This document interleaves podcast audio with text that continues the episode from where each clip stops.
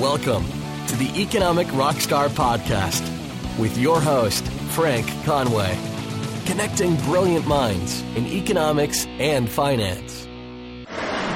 Today's guest is Italian economist Loretta Napoleoni. In this episode, Loretta will share with us why she sold her company in order to do a PhD in terrorism, as well as the rise of the Islamic State, the recreation of the Caliphate, and why the Chinese make better capitalists than most Western countries.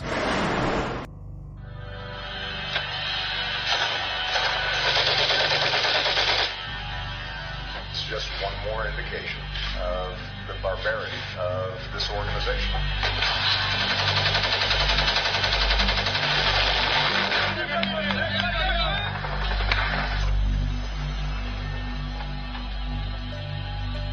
In the case of terrorist kidnap, no ransom should be paid. We can't erase every trace of evil from the world, and small groups of killers have the capacity to do great harm. The Islamic State has come back to haunt uh, Saudi Arabia.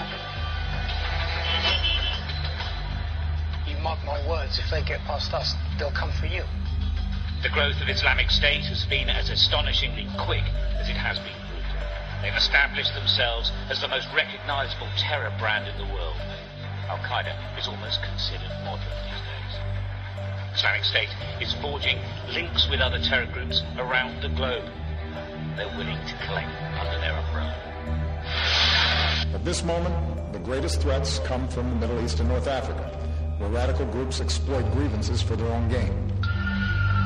Their strategy is to create a caliphate in Syria and Iraq and bring chaos to the region. But is that it? Arguably not. Islamic State has a higher goal to provoke a global religious war, pitting all society against itself. The question is can they achieve it? One of those groups is ISIL, which calls itself the Islamic State. The Islamic State. The Islamic State.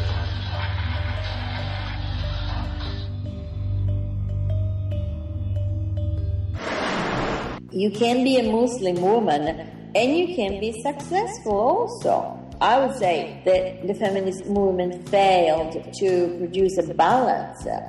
So we went from one extreme to another. Nobody repairs anything anymore. So it is really an economy of cost and consumption. And this is driven by dark forces because, you know, at the end of the day, the economy has become a sort of enemy of us because you can't afford all of this. I mean, you, you are a victim. You know, the consumer is a victim. You know, the consumer is a victim. Hi, Frank Conway here, and you're listening to the Economic Rockstar podcast. I'm so honoured to have Loretta Napoleoni joining me today. Hi, Loretta, welcome to the show. Well, thank you for inviting me. Loretta Napoleoni is the best-selling author of numerous books, including The Islamist Phoenix, Maonomics, Rogue Economics, Terror Incorporated, and Insurgent Iraq. She is an expert on terrorist financing and money laundering, and advises several governments and international organisations on counter-terrorism and money laundering. As chairman of the Countering Terrorism Financing Group for the Club de Madrid, Loretta brought heads of state from around the world together to create a new strategy for combating the financing of terror networks. Loretta is a regular media commentator for CNN, Sky, and the BBC, and advises several banks on strategies to counter the current ongoing crisis. She lectures regularly around the world on economics, terrorism, and money laundering. Loretta is also a communist and writes about terrorism, money laundering, and the economies of several European financial papers. She began her career as an economist working for several banks and international organizations in Europe and the US. She has a PhD in economics and a Master's of Philosophy in International Relations and one in terrorism, and her books are translated into 18 languages, including Chinese and Arabic. Loretta, as I'm aware, you were part of the feminist revolution of the 1970s. How did you get involved in economics? Yeah, I was uh, one of the founding members uh, of um, the Italian feminist movement when I was at university in the 1970s, and um, I studied economics because I thought uh, that economics was a way to change the world. At that time, you know, the objective was uh, to change the world, um, making it into something better than it was.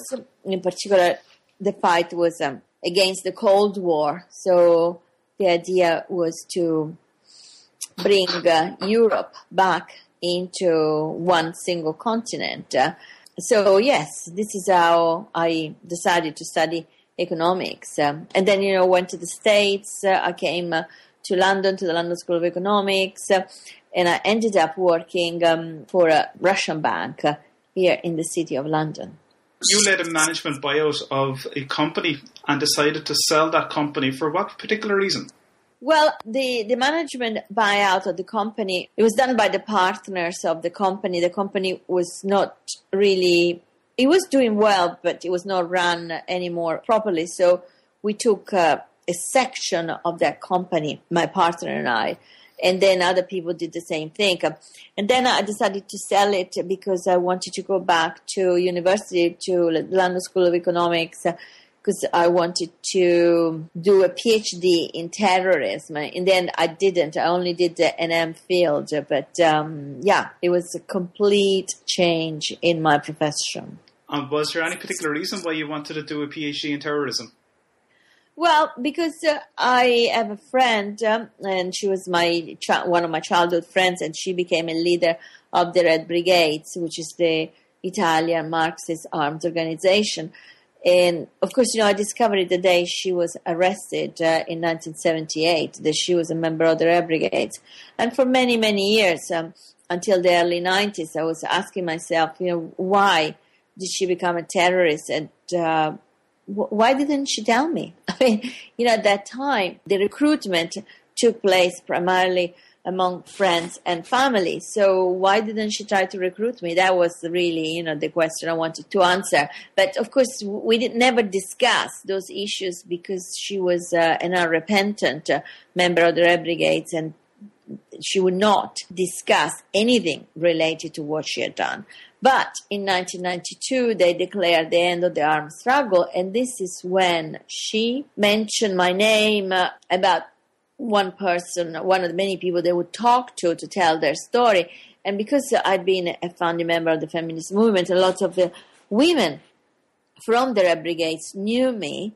So at the end, they agree and they made a list, a very sh- a short list of people they would talk, and I was one of the people on that list. Your work, the books that you've written, they tend to be somewhat, on the face of it, quite different because you talk about rogue economics and then terrorism, but they're somewhat interlinked. Yeah. How do terrorists, given the extent of their activities, happen to fund those activities? Because to carry out such an extensive network, it must require a lot of financing.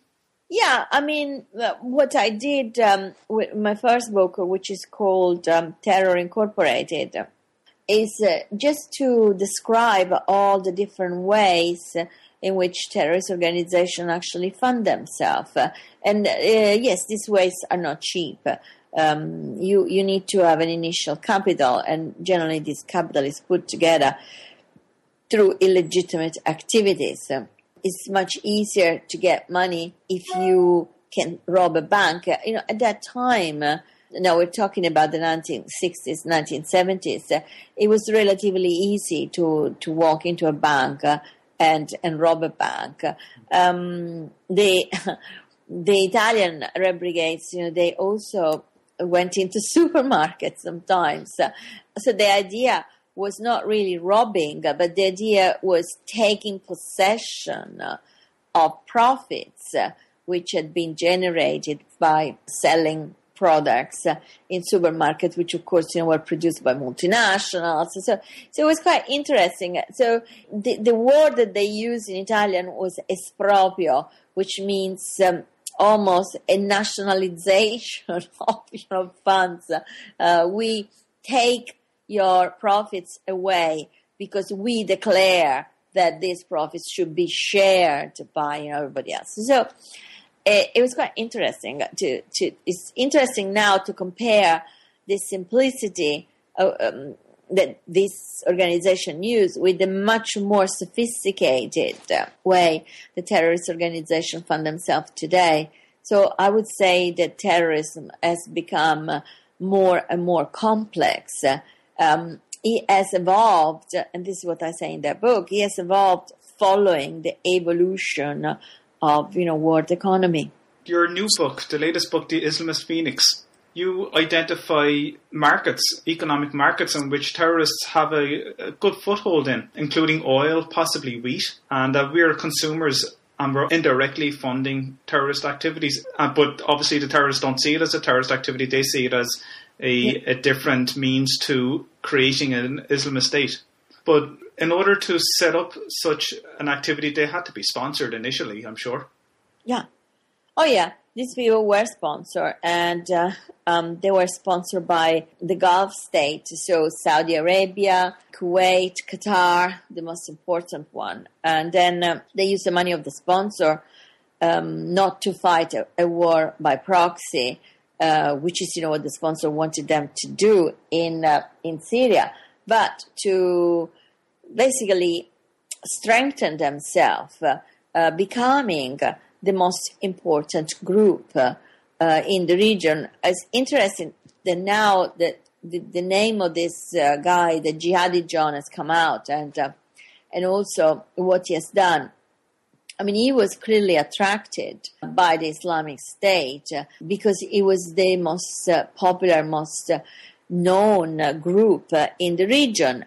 And this happened in 2012. I mean, you know, he had gone to Somalia before, but you know, apparently he couldn't get in. I mean, you know, it's, it's unclear exactly what happened, but he was very attracted to Al Shabaab. But in the end, uh, he went for the Islamic State. So that proves to me that um, the Islamic State clearly following a strategy using those money. There was a strategy to strengthen its position and also its image so that you could attract as many people as possible. Over time, in the latter half of the previous century, uh-huh. especially since the ending of the Cold War, or even during the Cold War, the United States and Russia they had sponsored who they believed would have been ideal tribes or groups that should populate a particular region. I'm sure with Saudi Arabia, as you mentioned, sponsoring the Islamic State, could that come back to haunt them? because I know in the past, based on history, that the United States have sponsored certain tribes, say in Afghanistan, such as Al Qaeda. I'm not sure if they directly sponsored Al Qaeda, but eventually spun out to be Al Qaeda. No, they did. They did. They did. You mentioned in your book the caliphate. If you'd like to explain what that is, but how Saudi Arabia could be threatened by such a region. Well, I mean, the, the, Saudi Arabia was bankrolling a war of proxy in Syria. And the reason why he was doing that uh, is because uh, he wanted to get rid, uh, I mean, Saudi Arabia together with, you know, the, the, the other Gulf states. He wanted to get rid of um, the regime of Assad. Now that's is a Shia regime. Of course, Saudi Arabia is a Sunni country. It goes back to the revolution in Iran, this hostility between the Shia regimes and, of course, Saudi Arabia. So the idea was, yes, to use, you know, a war by proxy. And the money were given freely. I mean, so, you know, nobody was really checking. I mean, in the old days, uh, in a war by proxy, you would have had the US on one side and the Soviet Union on the other side. So the behavior of the group was more controlled. While here, there were so many groups, it was impossible really to control what they were doing. So, yes, to answer your question, the Islamic State has come back to haunt uh, Saudi Arabia and the rest of the, the states in the Gulf because you know, really, for how much we're scared here and for how much uh, we may think uh, that the Islamic State uh, wants to destroy us, uh, at the end of the day, where the real danger is in the Middle East.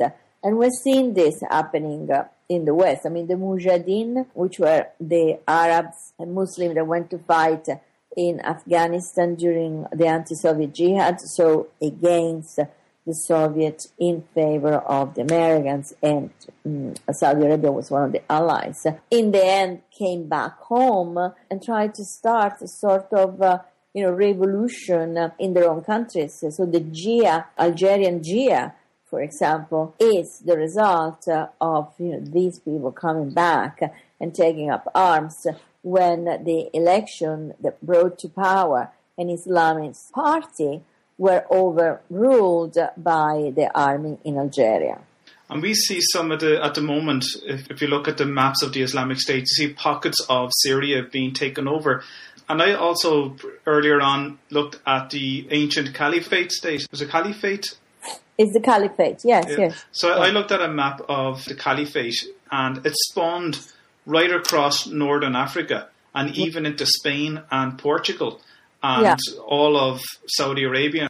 So that's obviously a vision that the Islamic State has at the moment, even across to the Crimea, which is on the Russian border too. Well, I mean, I don't think that what they want to do is to recreate that caliphate. Uh, I think if they do, that they will be very naive because, you know, at the end of the day, uh, it'll be very, very difficult to do that. Um, so I would say that we don't know exactly what I want to do. And, and this is why in the book I say, well, we really need to understand what is their objective.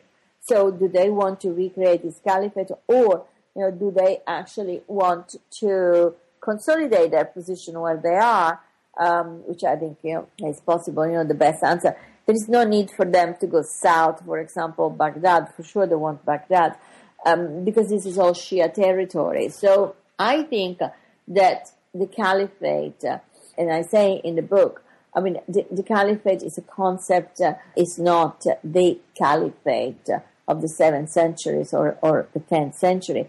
It is uh, a way to formulate this Muslim political utopia whereby for centuries uh, the, the Muslim have dreamt the creation of a state, um, but have failed. Uh, so the states that they, the political uh, reality of their world has always been dictatorship or, or, you know, foreign power, so colonization, or, or of course, you know, the tribal system. So uh, the caliphate is the only political expression, really, that the Muslim uh, have produced. And it was an absolute splendid civilization also, um, very different from the caliphate of the Islamic State because uh, it was a very tolerant, um, you know, Jews, Christian, um, uh, uh, Muslim, everybody lived together in peace without any problem. So I doubt it that this is what ISIS wants to do. But I think that for sure they are, they have an idea. They have established a, a state in a region that is almost as big as France. So, uh, what's the next stage? I mean, I think you know this is the key question, really. What is the next stage? At the moment, is it running an economy Yeah. where there's taxes, there's enterprise, there's exports, imports, etc.? Well, what it- there is at the moment is a closed economy. So we have um, a region which is controlled, and, and it's a region that trades with itself, basically. There is smuggling, uh, yes, of course, uh, but it's not official export. Uh, there is no official import either. So the smuggling is the only activity where you can bring things in and you know take things out.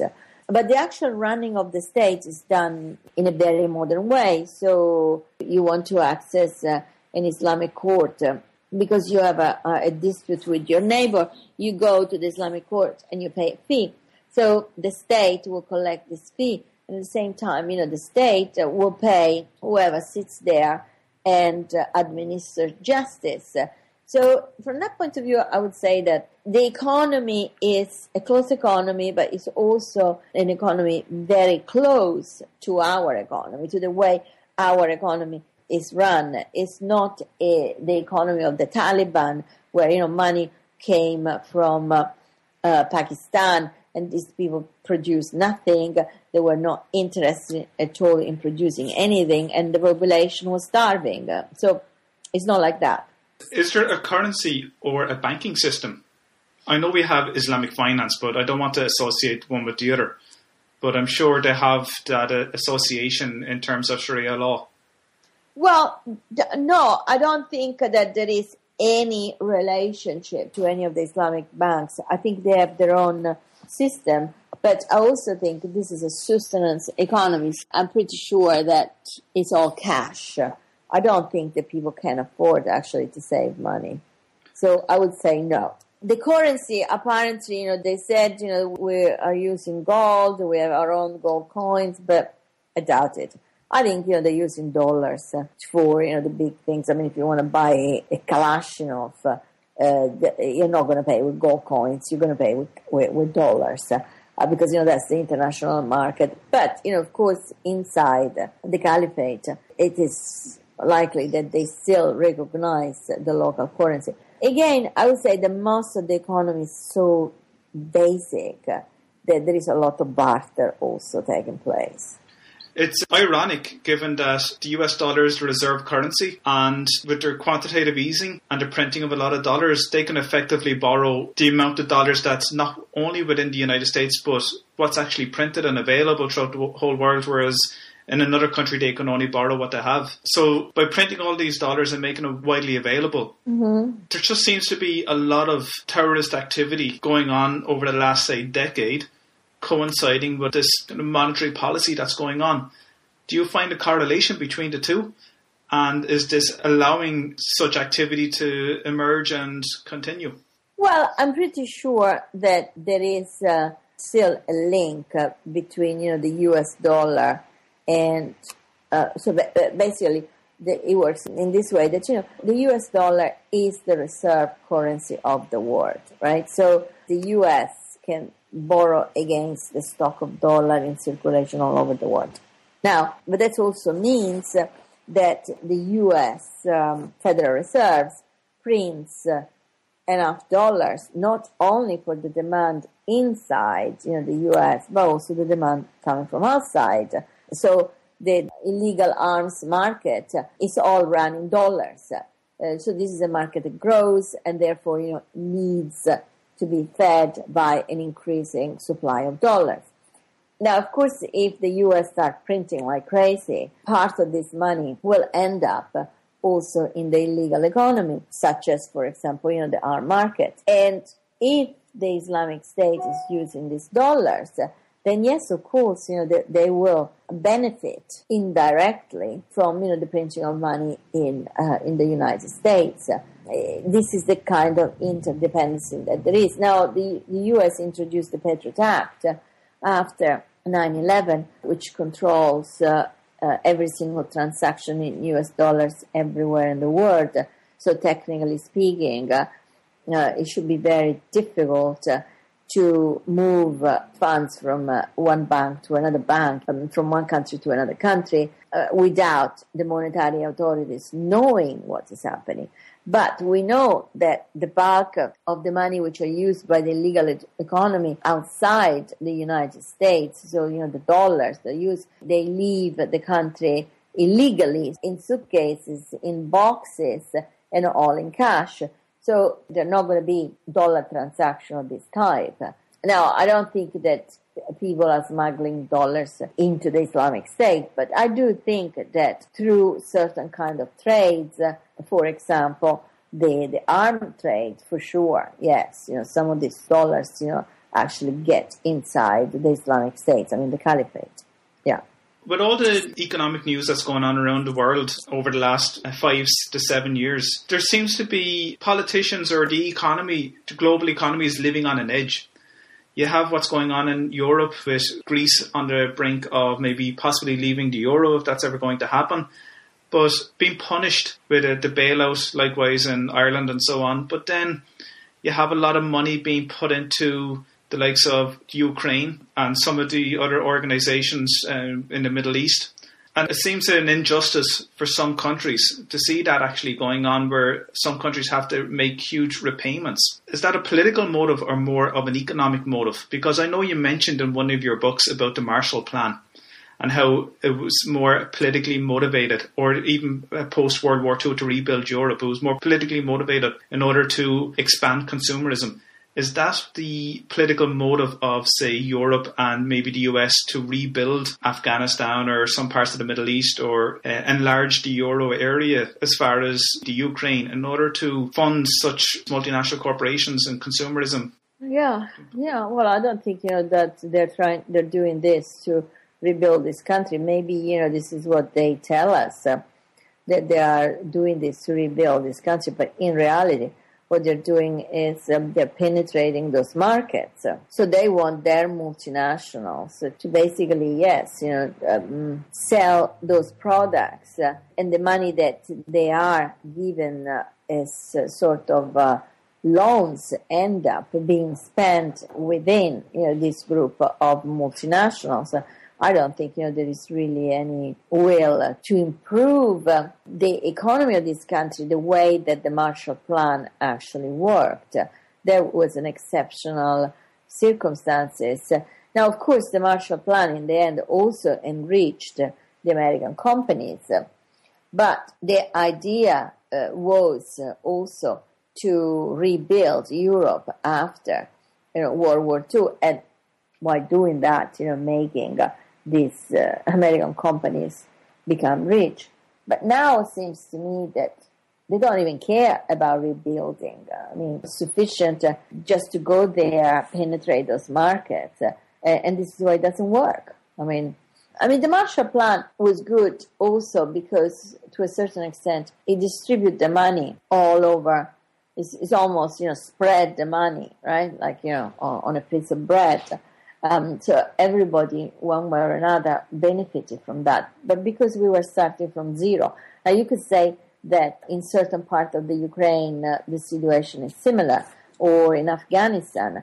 Although I think you know Afghanistan is not has been completely forgotten or abandoned. The same story is Iraq.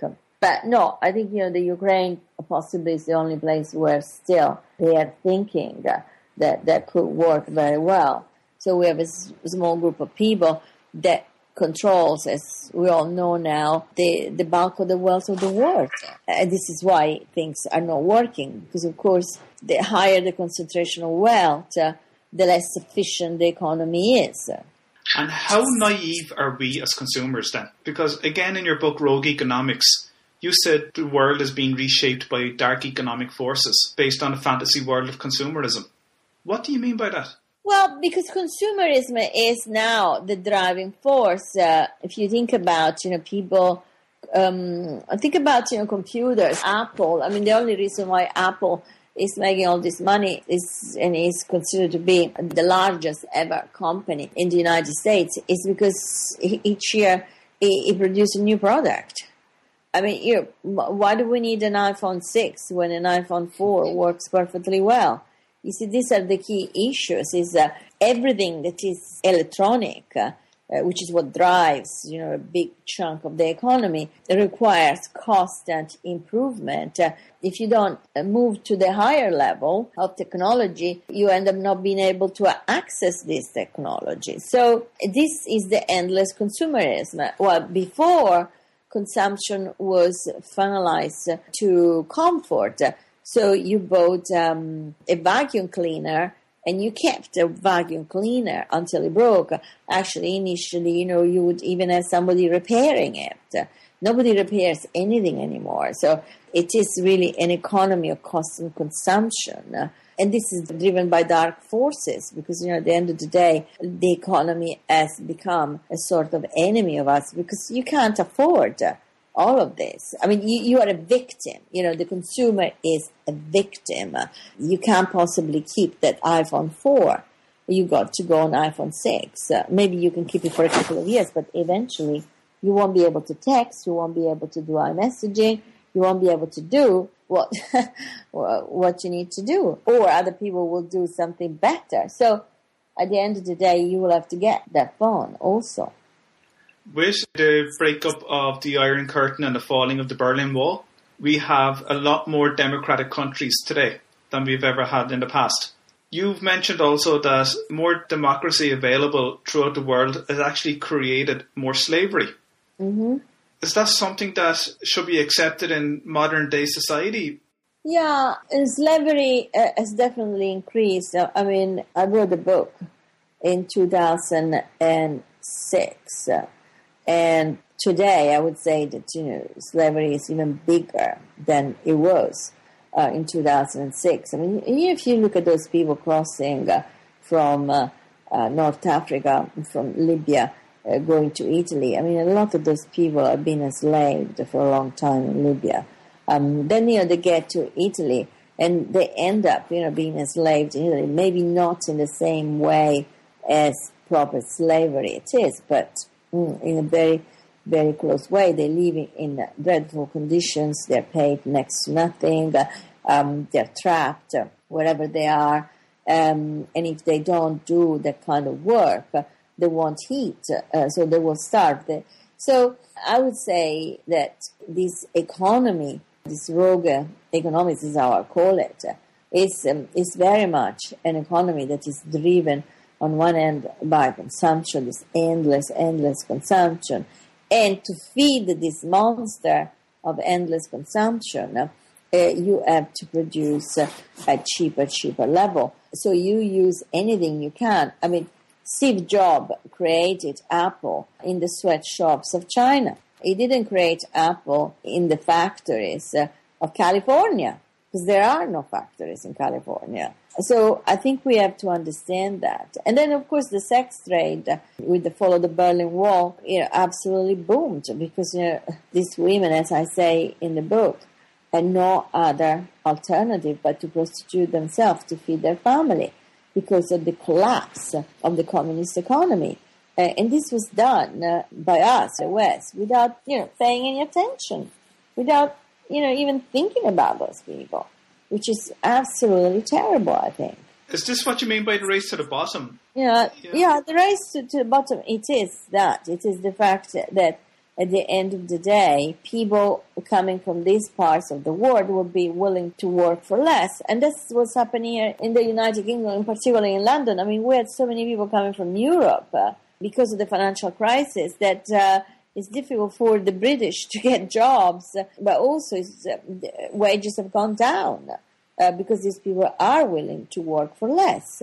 So, yeah, that's the race to the bottom, but also because demand is shrinking, uh, and in part is shrinking because of technology. So you need less and less people to produce something now, but you need people that are willing to work uh, for less and less so that profits get bigger and bigger. The idea that the profits can be so high and salaries so low, um, it is ethically absolutely repulsive. But there are no unions anymore. There is no workers' movement either. If you say, no, I want to be paid more in the United Kingdom, then the people that produce whatever they're producing may actually go to Serbia. So there's also, you know, the offshoring uh, is taking place. So it is extremely complex uh, what is happening in terms of negativity of the economy, in terms of the dark forces of this economy. Yeah.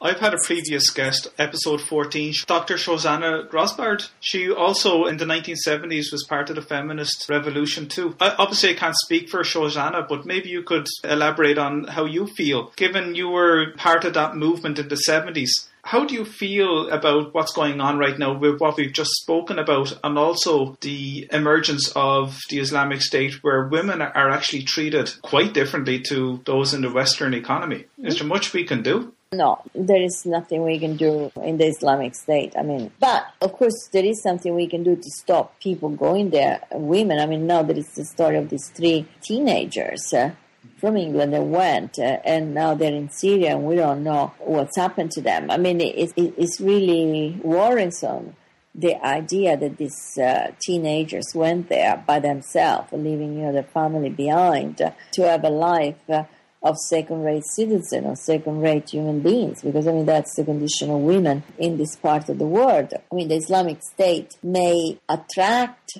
women with the idea of the so-called new nation, come be the mothers of our new warriors, uh, be part of um, the Muslim political utopia. But at the end of the day, women are second-rate citizens, so they can't go out by themselves. You know, they can't work. They have you know to follow a male relative when they walk in the street. They have to be totally covered up. So I don't know how it's possible that a 15 year old kid uh, brought up in the West uh, can actually think that this is a better life. But clearly we have failed in the West to show these girls that you can be a Muslim woman and you can be successful also. I mean, the image uh, that we project of the Western uh, female is very aggressive because, you know, women are very aggressive. So I would say that's self criticism from my point of view that the feminist movement failed to produce a balance. So we went from one extreme to another. Uh, we also did not understand that men were not ready for that kind of message. So we had to educate them. Uh, we didn't. And this is why uh, I think we have this kind of phenomenon, which completely, completely incomprehensible to me. Three teenagers, you know, want you to be part of the Islamic State. It just doesn't make sense. Should Americans be worried about their own economy because they seem to be bankrolling a lot of these activities by their foreign policy that they're undertaking? And where's China in all of this? Are China doing the right thing in terms of remaining outside of interference? Yeah, yeah, China is doing the right thing. I think uh, China, uh, luckily, is far away and is keeping its distances. Uh, this is a European problem because you know they're here on, on our doorstep. I think this is a European problem also because of colonization. China never colonized uh, anybody, so from that point of view, the well, of course, they have their problem with the Uyghur inside China, but there is a a very strong component of colonization in this antagonism, in this tension uh, between you know, what is happening in the Middle East and, and what's happening here. So I would say that yes, China is doing the right thing. Even though they're a communist country, like the way maybe the Red Brigade Marxists tried to socialize some of the areas in Italy. They're a communist country, but you claim that they're actually better capitalists than we are. Yeah, yeah, yeah. Uh, that's quite evident, actually, isn't it? Although, is it just a coincidence that they're emerging economies, so they're going to be rapidly growing anyway, or is it that their whole policy, domestic policy, and economic policy, is something that we can all learn from?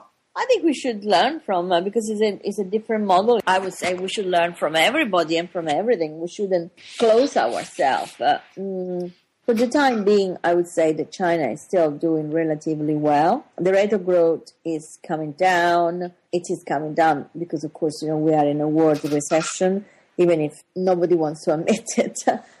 so it is coming down as a consequence of what is happening in the rest of the world. Yeah. But I think uh, the Chinese model may be also a good model for the future because it's a model that works in a large country with a very high number of people. It's also a model that works very well in the developing countries. So Africa could benefit, for example. We could take the model, apply, and then uh, have good results. Well, he hasn't had good results with the application of our model, the classic capitalist model, because of course it was applied through colonization. So I would say that yes, Africa is probably the, the one that benefits the most. Can I ask you some random questions then, if that's okay? Sure. Who would your influencers be in terms of economists, living or dead?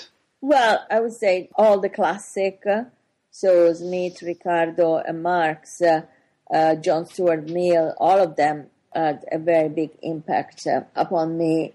In modern times, no, I wouldn't say that I mean, yes, I mean, Keynes uh, did influence me, but I don't see economics has changed a lot. It's become more mathematics. Uh, so, no, I wouldn't say that there is anybody today that I really think uh, is influencing me at all. No. Your field of research and work is quite unique. Um, yes. So, I, I try to draw some parallels with other people's work or try to have a second guess who would your influencers be. So, hence the question. No, I know it's strange that the only book on the economics of terrorism is my book. I'm strange, yeah. You're passing the baton, and hopefully, people will use that as a, yeah. a model to develop and do more research on. Yeah, yeah, we do need more research on that. Yeah.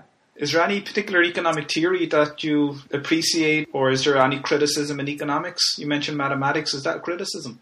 Yeah, I mean, there's too much maths, uh, so you know everything is reduced to mathematical models. Uh, they want to predict everything with the numbers, but you know, economics is a social science, so you can't predict uh, people's behavior. You can't predict uh, if somebody commits uh, a political uh, crime, like you know, the death of Indira Gandhi. You know, that day, you know, the market completely crashed. So I think the fundamentals of economics, yes, maybe you can predict them I mean, you can't predict with, an econometric model, but I really doubted that you can do that with uh, events uh, they have a tremendous impact on the economy. For example, 9/11. How you predict that with uh, an econometric model? No way. I think we need a new theory, but there is no new theory. Why there is no new theory? I think because people are not observing behavior anymore. When all the classic uh, economists, they were actually sociologists. Uh, they were people that studied human behavior, societal behavior.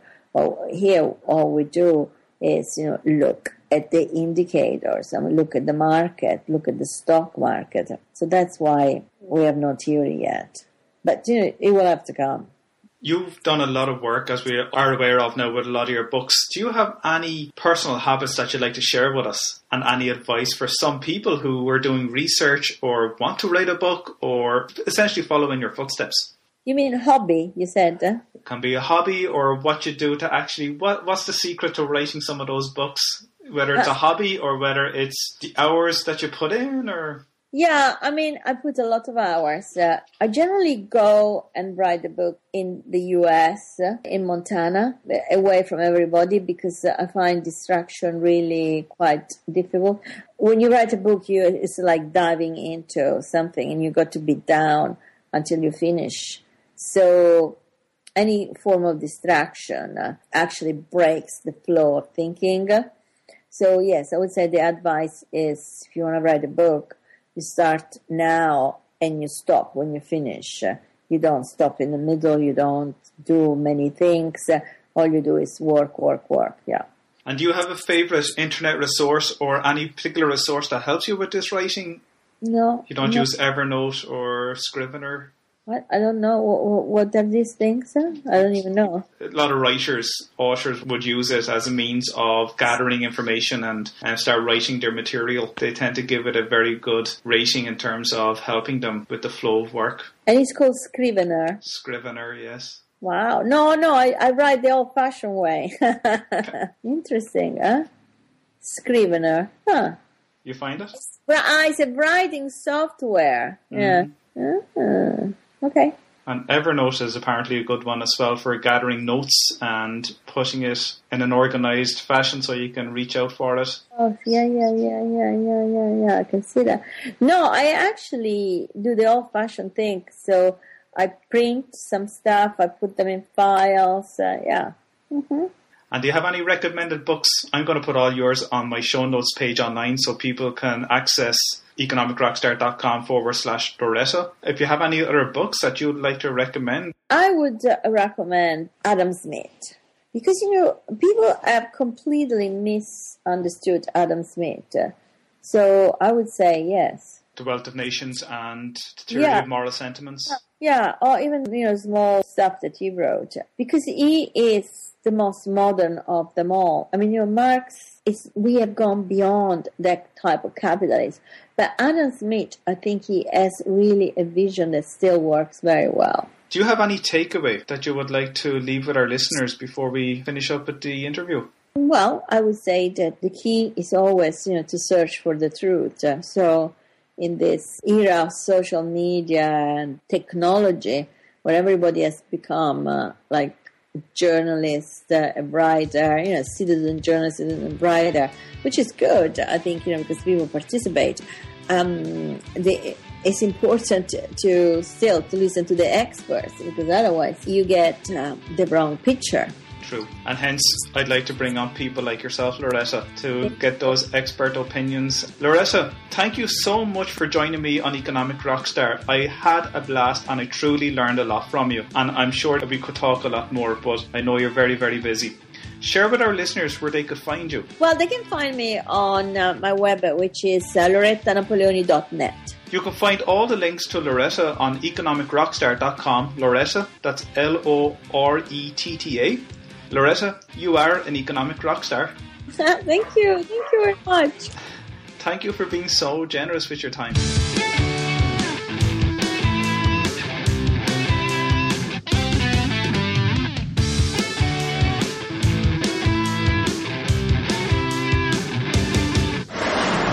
the idea that the profits can be so high and salaries so low, um, it is ethically absolutely repulsive.